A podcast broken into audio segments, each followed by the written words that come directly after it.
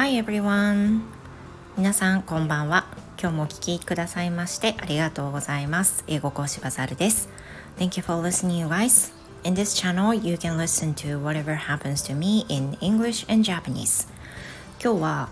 えー、前回配信したのが前回前々回かな配信したのが不登校をお持ちの方へ不登校に関連する方へ、うん、ちょっとタイトルを忘れましたけど、えーと、私が不登校の子供を抱える親として思っていることなど私のうちのケースを話したんですよね。で今回は、えーとちょっとそれのスピンオフという形で今度は少しずつ細かい部分に目を向けて話をしたいと思うんですねなんか定期的にこれはちょっと自分の、まあ、アウトプットも含めてやっていこうと思うんですけど今日はその不登校児を抱える親が何気に辛いことについて話をしたいと思います。Now it's already solved. So I don't have to worry about it anymore. But I used to feel uncomfortable and I, I used to feel so depressed. でそれ何かっていうと欠席連絡です。まあ、今はですねありがたいことにあのメールサービスが学校についているのであの連絡はメールサービスを使ってまあ本当に機械的にお休みの連絡をするだけなんですね。入力するところはクラスと名前と保護者名と欠席の理由っていう風になるんですけどそれを毎回毎回学校にしていた時期、まあ、息子の1年生の時はまだ学校に連絡していた時期が続いていたんですけれどもこれが何気につらかったんですよね。わかりますか so basically when your kids um, wants to be absent from cold or something different reasons you are going to call to school right And maybe at that moment, the teacher will ask you why. And that happens to every day to me. It's a kind of tough.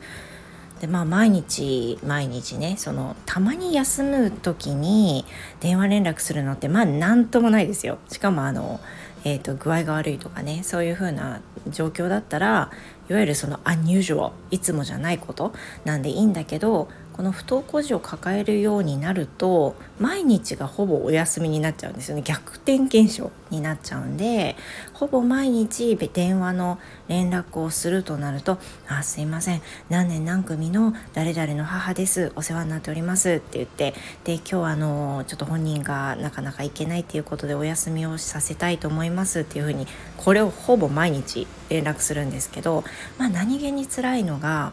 うん、その連絡をすることですよね。でやっぱりその心配してくださってる先生はそれにさらに声かけをしてくださって「ああえっ、ー、とご本人の体調はどのような感じですか?」とか「いやどうしていけないんですかね?」とかいう話をされるんですけどまあ私も分かんないんでああうんなんででしょうね？っていう風な感じで話をするんですけど、まあ、これが毎日だとなかなか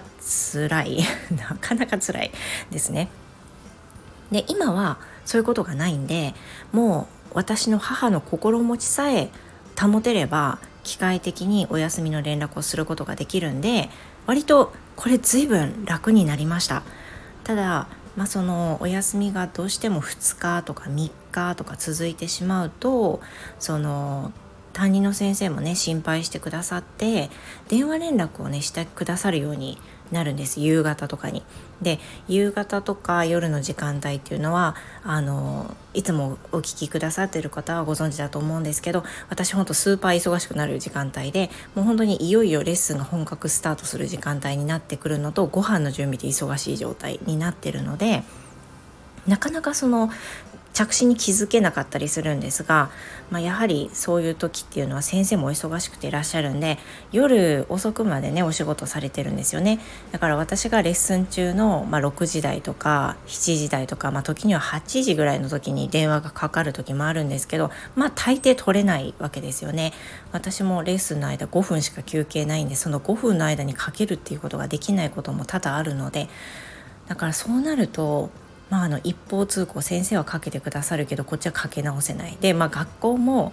時間が遅くなったらもう自動音声に切り替わりますよね。だからかけ直してもつながらない。でも先生はまたかけてくださるっていう風な状況になると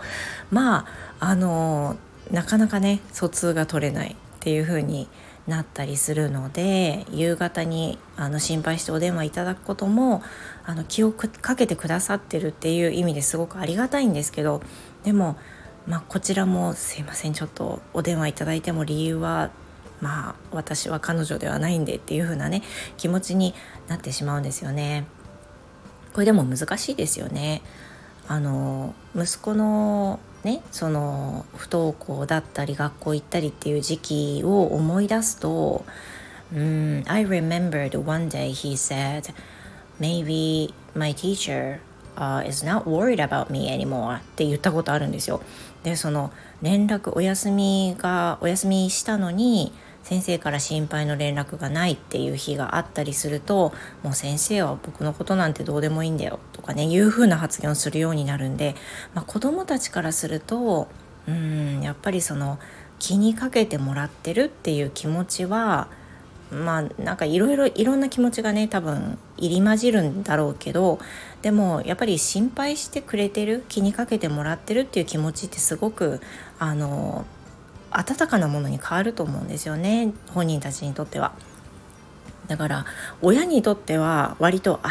電話かかってきたって感じになるんだけど、まあ、子供にとっては、うん、やっぱりまめにじゃなくてもいいけどたまに気をかけてくださる言葉があるとどうも嬉しいようですね。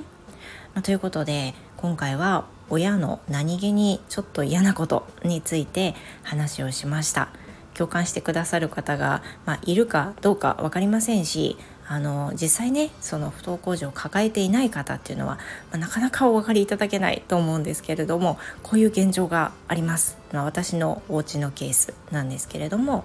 今日はそれについてお話しいたしました。最後までお聴きくださいましてありがとうございました。また機会を見てね、えーと、このシリーズについては親目線子供目線についてお話ししたいと思います。Thank you very much for everyone and see you next time. Goodbye. Bye.